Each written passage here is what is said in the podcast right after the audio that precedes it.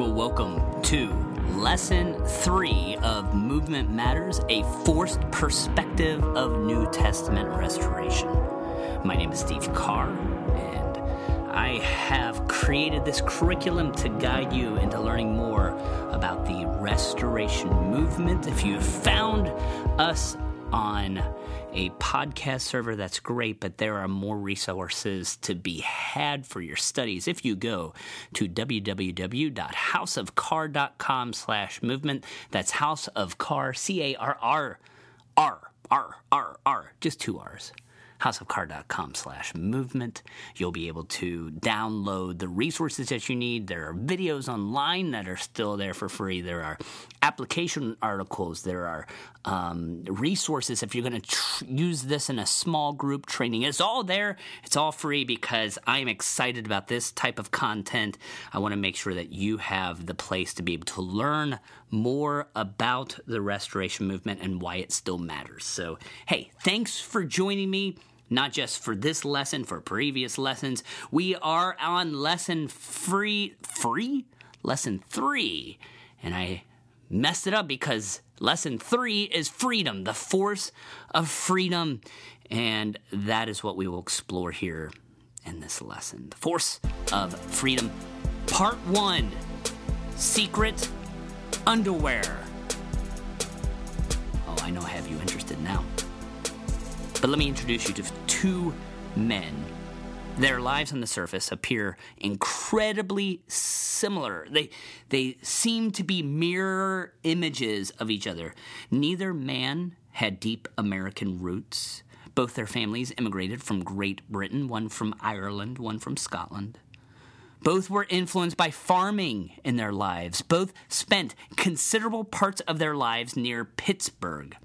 Both were self educated, both were dynamic preachers, both were accomplished writers, both men shared a love for the scriptures and pursued the restoration of New Testament Christianity. And and both men knew each other well. One was the apprentice, the other was the teacher. And they would have long conversations of their shared calling. For a time, the two men were inseparable. But from our vantage point today, Alexander Campbell and Sidney Rigdon could not be any more different. Now, as we mentioned in lesson two, to understand the restoration movement means understanding Alexander Campbell. His shadow still looms large over our fellowship of churches to this day. There are, there are numerous biographies of his life that you can seek out to find out more about him, but a brief stab at putting this into context that many may understand. Lin-Manuel Miranda. Uh, was inspired by Ron Chernow to write Hamilton. The impression was that he was one of the most brilliant men that no one knew about. I would suggest that Alexander Campbell is the Hamilton, the Alexander Hamilton of the church in the United States. Uh, he was probably known for writing as if he was running out of time, writing all night as if he's running out of time. His sheer presence likely jettisoned the success of the Restoration movement. Now, I can talk all day about Alexander Campbell, but interestingly enough, even though you might not know about him, Sidney Rigdon is perhaps even better known than Campbell. Even though Rigdon was the student to Campbell's teacher, his influence, really even on America, was perhaps even greater. Here's a tidbit that is often overlooked the Restoration Movement is actually the roots for the Mormon Church. Campbell, Alexander Campbell, uh, was the first of the two men to pursue the restoration of the New Testament. But when Sidney Rigdon heard Alexander Campbell preach, he found a cause and a man to believe in.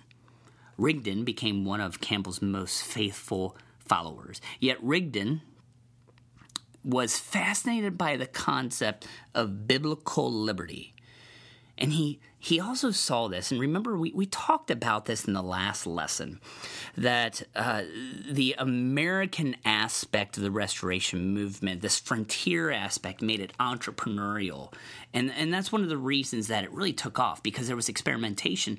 Rigdon saw that opportunity to be able to become part of this movement and to become somebody. He though doing so, started to disagree with his mentor and argue with him more and more.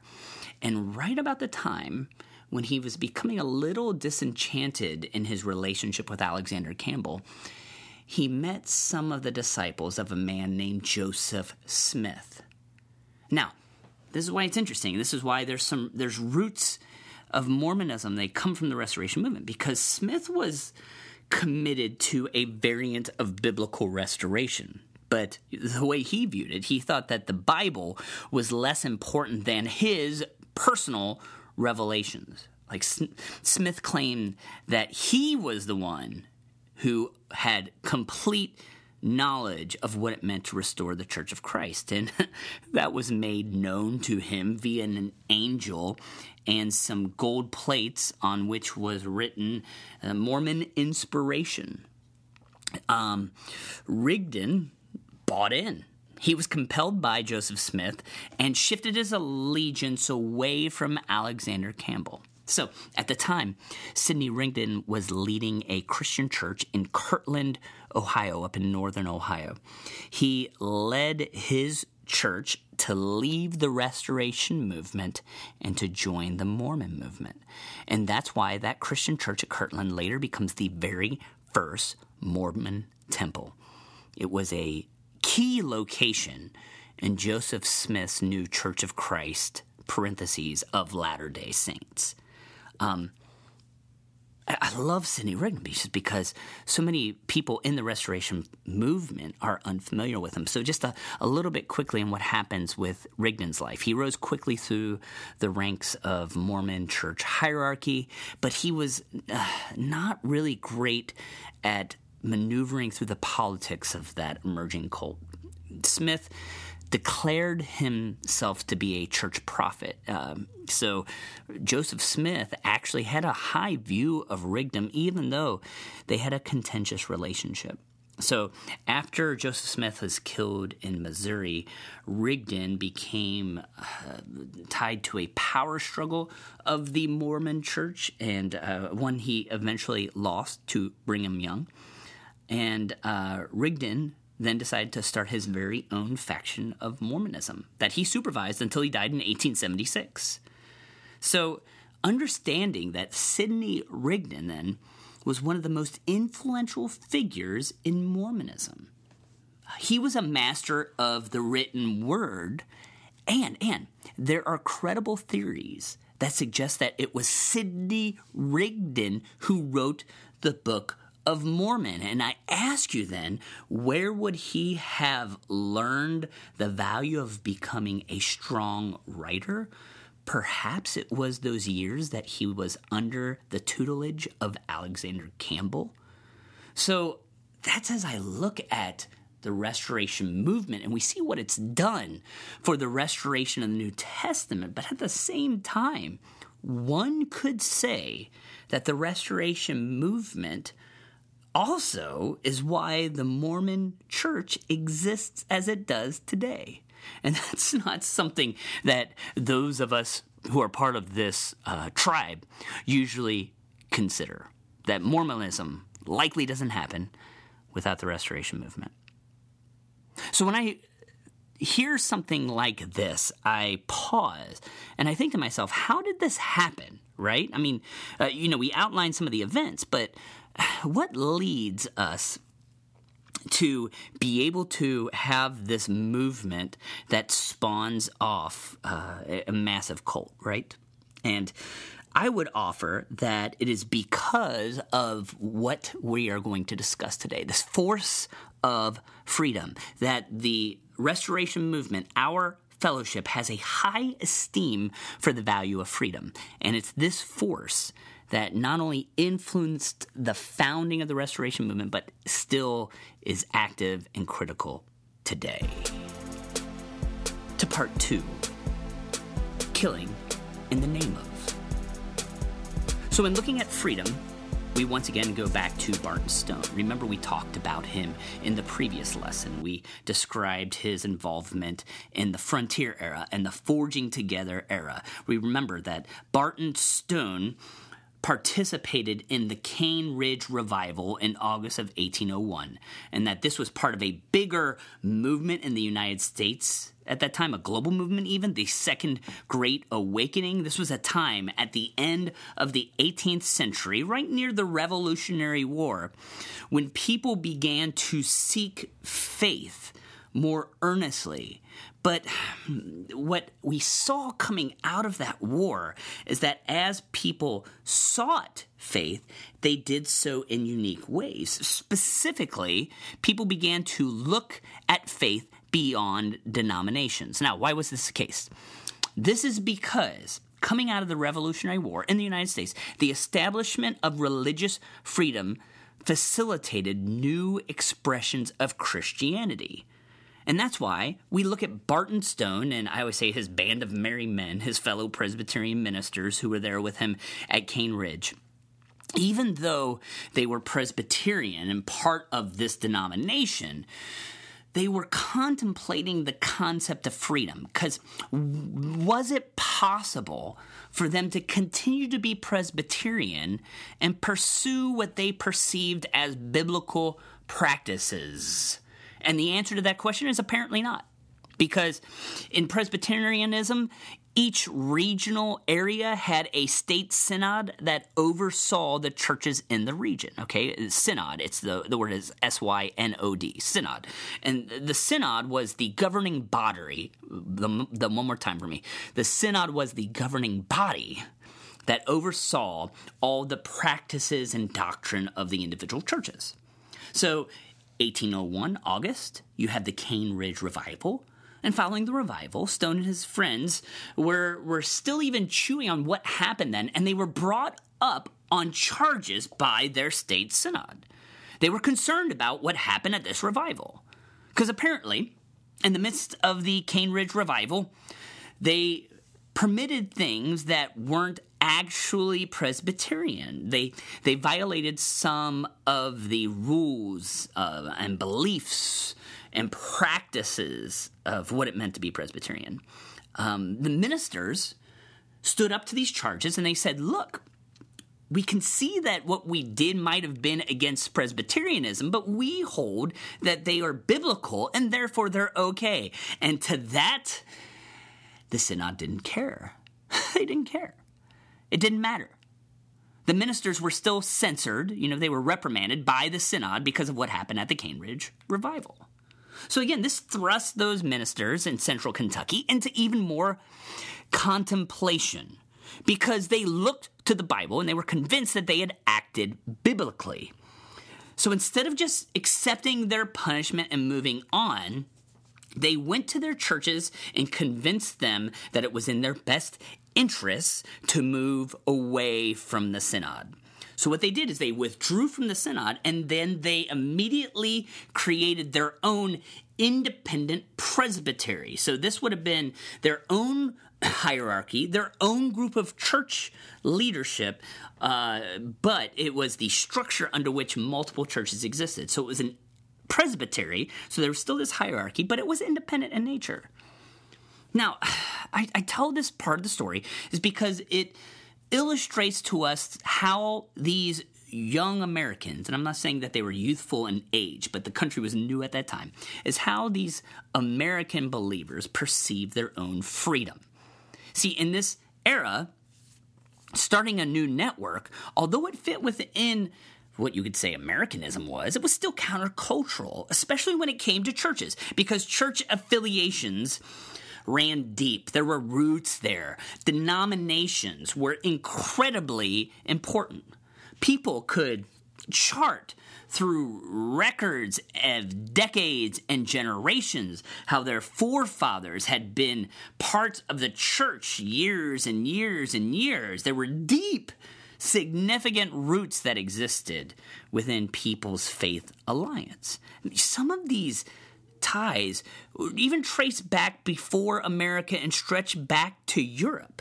Okay, but as as you and I look at that, I think there's a value that we might hold towards history, towards tradition, towards richness, but at this time, especially in history as people were coming to grips of what it meant to live in a country where you could operate in religious freedom, they started to question it. And this this time, the idea of deep roots were probably less important than ever.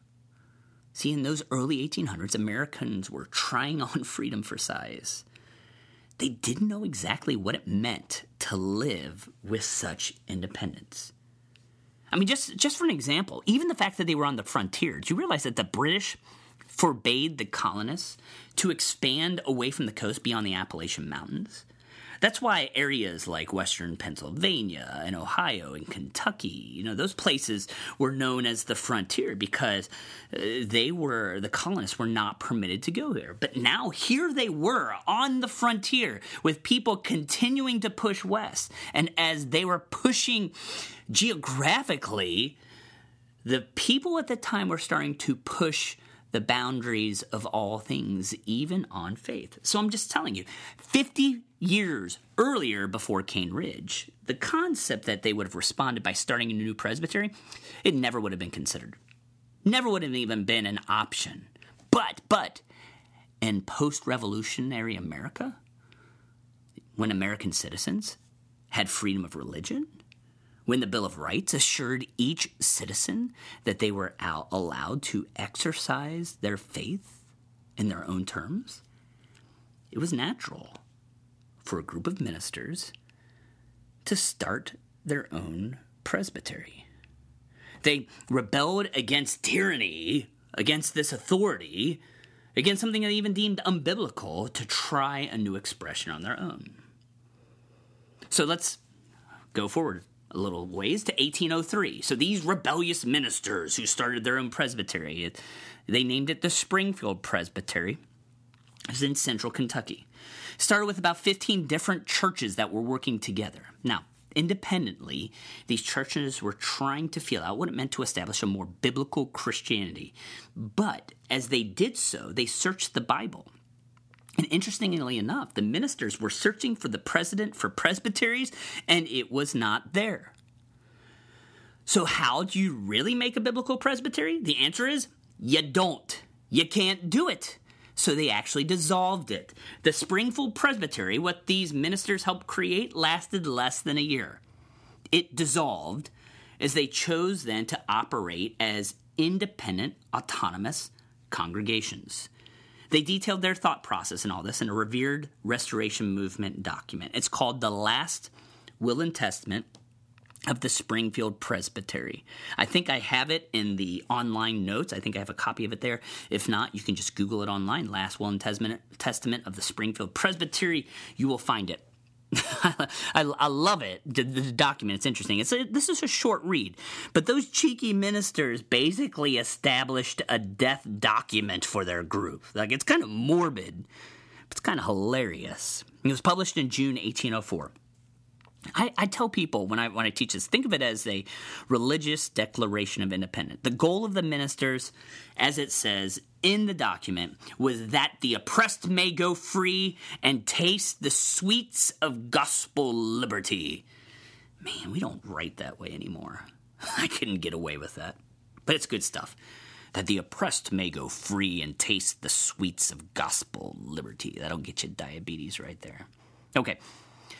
Let me give you another quote from the last will and testament of the Springfield Presbytery. It also said, and it, it, again, it is written like a will, right? It says that we will that this body die, be dissolved, and sink into union with the body of Christ at large. For there is but one body and one spirit, even as we are all called in one hope of our calling. Yeah, you guys, you may think that these ministers just had way too much time on their hands, right? They're writing a, a, a will for a church presbytery. But in essence, like I said, this was a declaration of independence. This was a line in the sand. It was a expression of freedom. And in some ways, though, it is that attitude, is that embrace of freedom that permitted the restoration movement to grow. It essentially copied the path of American liberty, where previous generations were chained, they were imprisoned. They now had the key to unlock the chains and to be free.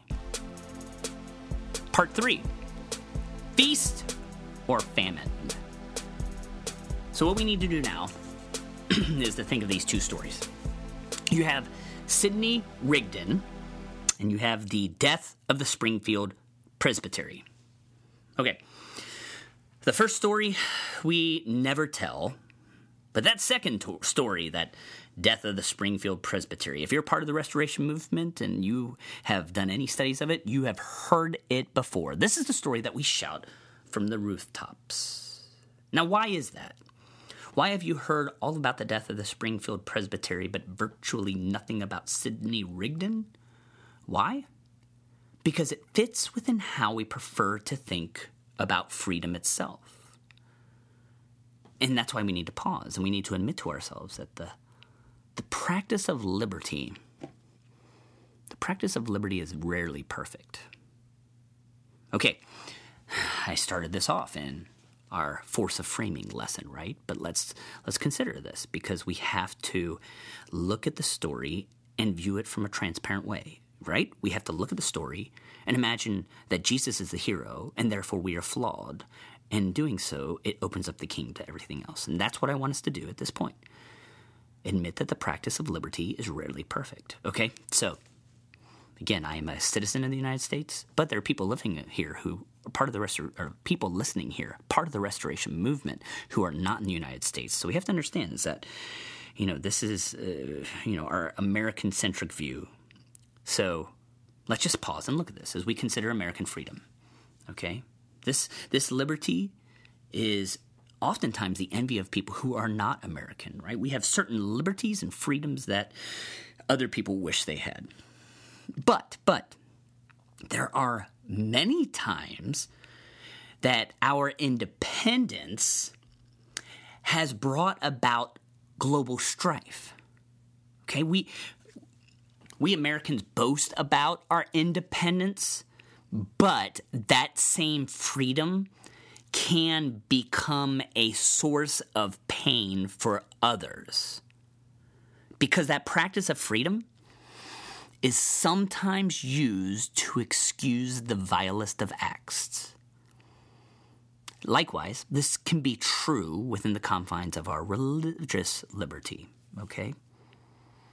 That sometimes that religious liberty frees people from spiritual bondage, but in other instances, it can put people in new chains. That's why I tell people there's there's two sides to the force of freedom. There are those who desire to fully indulge in its fruits, and there are those who fast from freedom altogether. Those are the two extremes I, I want to look at the extremes of gluttony and abstinence. So, viewing gluttony in the Restoration Movement, let's go back to Sidney Rigdon. Rigdon's alignment with Alexander Campbell allowed him the benefits of freedom. The restoration of the New Testament was empowering for someone like Rigdon. He, there was no hierarchy in a non denominational fellowship. And what this did was open the opportunity for preachers who might not have had the credentials or the family lineage to be able to pursue a pathway toward prominence. But when Rigdon met Joseph Smith, I believe he perceived an even greater opportunity. See, in Mormonism, there was a sense of hierarchy. Essentially, Rigdon, by becoming Mormon, could gain more than mere notoriety. He could actually become a prophet. He could speak for God Himself. And ultimately, he could further his position in the world. You have to think that the allure of that type of freedom was intoxicating, right? It was a drug, and Rigdon overindulged. He overindulged to the point that he completely abandoned biblical authority altogether. So he clung on to the freedom and the liberty and the independence that the scriptures offered, but he left the Bible in the wake. And ultimately, freedom led to Sidney Rigdon's downfall. Now, as much as that's easy to get into critique somebody who lived that long ago, we shouldn't be surprised at Rigdon's action here. I mean, it's not uncommon for people to practice their freedom and end up doing so in gluttony. Just think about a typical teenager, right? Teenagers are on the cusp of adulthood. As you get older, teens are given more opportunities in which they can exercise their independence. But how do teenagers respond to that, right? Here's the keys to the car. Just be responsible. Are you kidding? Come on. Like, you know, and as much as you think this is commentary on this wayward generation, y'all, we did it better ourselves back in the day, right? As teens, you are you are you're missing curfew, you're driving too fast, you're you're spending your money wastefully, right? Teenagers generally lack the maturity to handle autonomy gracefully. And the irony though, if you think I'm dumping on our poor teenagers here, many adults don't perform much better with that same freedom. I always look at the New Testament because it teaches about the exploitation of freedom and that's the irony, right? The exploitation of our freedom can lead to slavery. The Apostle Paul talks about this and refers to it as the captivity of the flesh. In Galatians chapter 5, he teaches about spiritual liberation, and he said that is found in obeying the commands of God. It seems paradoxical that the way that we find freedom is to live in obedience. And you know what? If you tell a lot of Americans that, and we're in this time in our country where we're still uh, coming out of a time of quarantine from the COVID 19 virus, and people were questioning what freedom is, friends. But even the idea that, you know, you become liberated, liberated through obedience, that's tough for some in our country in the United States to accept, and even for Christians, the, the approach to freedom that that is obedience that seems unpatriotic. Americans prefer liberty that permits us to do whatever we like, whatever we please. Friends, Christians generally view it the same. But the biblical perspective of freedom, while seeming less empowering, actually gets us to where we ultimately want to be. It's the ability to refrain from doing something that we easily could. Now, on the other side of this, let's consider abstinence. There are those who take freedom to the other extreme and avoid it altogether. And we're going to talk about this approach to independence in the movement in a later lesson. But this is generally what took place in the 20th century with this rise of theological liberalism. Leaders were afraid that unchecked freedom could eventually lead to heresy, and some churches and organizations took a very hardline approach to liberty. They they downplayed freedom and they talked about the Bible delivering a call to live in separation from the world. It was it was an, an abstinent approach to freedom. Uh, and in doing so, you can create boundaries, right? Your clearly defined lines of what one can do, with whom you can do it. Uh, and then when we do so, generally, and, and this again is that hard orthodoxy view of it as we de- develop in depth doctrinal statements that are crafted for every imaginable situation. And in this way, there's no mistake how a proper Christian should behave. And in a policy of abstinence, right, restrictive limits the restraint limits the needs for our decision making making like when we when we have these limits, then it becomes just mindless obedience. But there's a negativity there too. It eliminates the risk of freedom. So stick with me because it's true that the shackling freedom it might prevent false teachings, but it can also lead to the creation of even new sins. It prevents people from exercising freedom.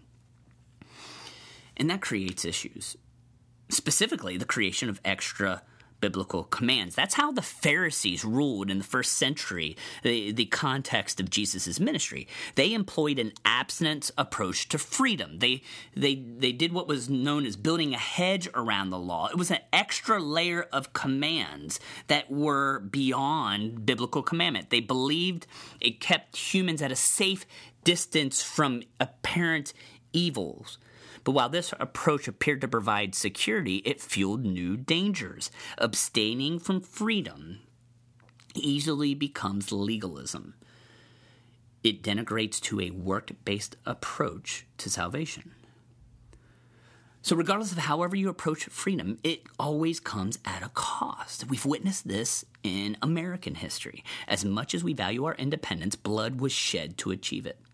And in order to maintain our system, sometimes we have to sacrifice liberties. You know, people have been falsely imprisoned for crimes they didn't commit. We witness the cost of freedom when we look at the Restoration Movement as well. Think back to the last will and testament of the Springfield Presbytery. If you research and you look at the bottom of the page, there are a list of six original signers to the document. But within a few years, only two of the original men continued to stand up for the restoration of the New Testament. Two of the men went back to Presbyterianism and continued on as ministers. They recanted their wayward positions.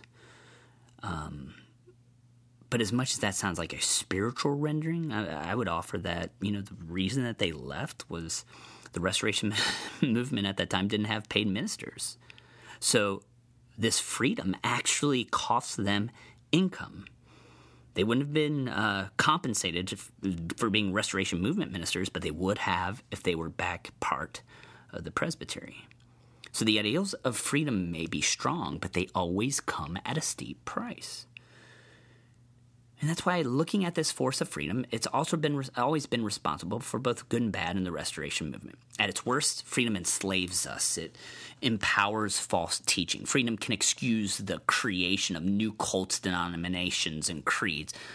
Freedom can create new fears that keep us from risks. And when mishandled, it can thwart gospel effectiveness and lead people astray. But at its best, freedom makes us revolutionaries. It permits us to harness the adventurous spirit of the very first Christians. Freedom can destroy the influence of cults, denominations, and creeds. When utilized well, it can release the power of the gospel to transform eternity. So, my takeaway from this, and this is a message for you and I, and a lesson for our movement, is that freedom demands an attitude of humility. Of the many things I would say about the Restoration Movement, I'm not sure I would describe us as being humble. Much like U.S. history, our fellowship tends to celebrate the bold and the boisterous. On the surface, this seems fine because we want to celebrate risk takers that secured independence, right? But if we are redemptional, we must elevate the true hero of our story. And where does that sit? Reminder of what we said. Jesus is the true hero of the story. Jesus is the true source of freedom. But even better, Jesus is the perfect model of humility. One of my favorite New Testament passages in Philippians 2, Paul emphasizes uh, Jesus' humility, but he does so through the crucifixion story. Right? Even though Jesus was creator of the universe, he set that power aside. He chose to walk earth with us and then he lays it all down. He lays it all down and takes it to the cross. The idea that the God of the universe considered others better than himself is extraordinary. On the cross, he became a slave to death, but he brought us new life. And for us to redeem the force of freedom, we should be like Jesus. But as much as many of us strive to be like Jesus, we have a framed view of that, right? It's perspectival. We want to be the Jesus raging through the temple to clear out the money changers, standing up to the religious leaders, when we really would be better off imitating the Jesus who pauses and sits with the little children. I believe that submission and surrender are two of Jesus' most impressive traits. And again, I know that's preaching to the choir here, right? But it's essential for us to look at in the restoration movement. For us to understand that everything, we bring this back to biblical authority. All right? And that is something that we in the restoration movement must do. Okay. But they're out there. Those countless unnoticeable servants who are living life in humility. They might not be on stage at conventions or in the pages of magazines. They might not hold positions of prominence. They may not lead massive churches or oversee significant ministries. But they exercise their freedom in discreet and mighty ways. They spent their lives as missionaries on foreign fields. They worked in the registrar offices at Bible colleges. They taught Sunday school at rural churches. We don't think of them as revolutionaries, but they were abolitionists in the fight against spiritual slavery. And these liberators have brandished the posture of humility. They frame freedom in its proper context. It's unlocked for the benefit of future generations, and their actions bring focus back to Christ. They don't need to be the prophet because they listen to the prophets before them and they respond to their teachings and they live humbly. Live humbly, y'all. That's the force of freedom. All right, thanks for joining me for this lesson. There are other application article and uh, discussion questions on the website www.houseofcarr.com slash movement. Go grab those resources there because the movement matters. The movement matters. See you next time.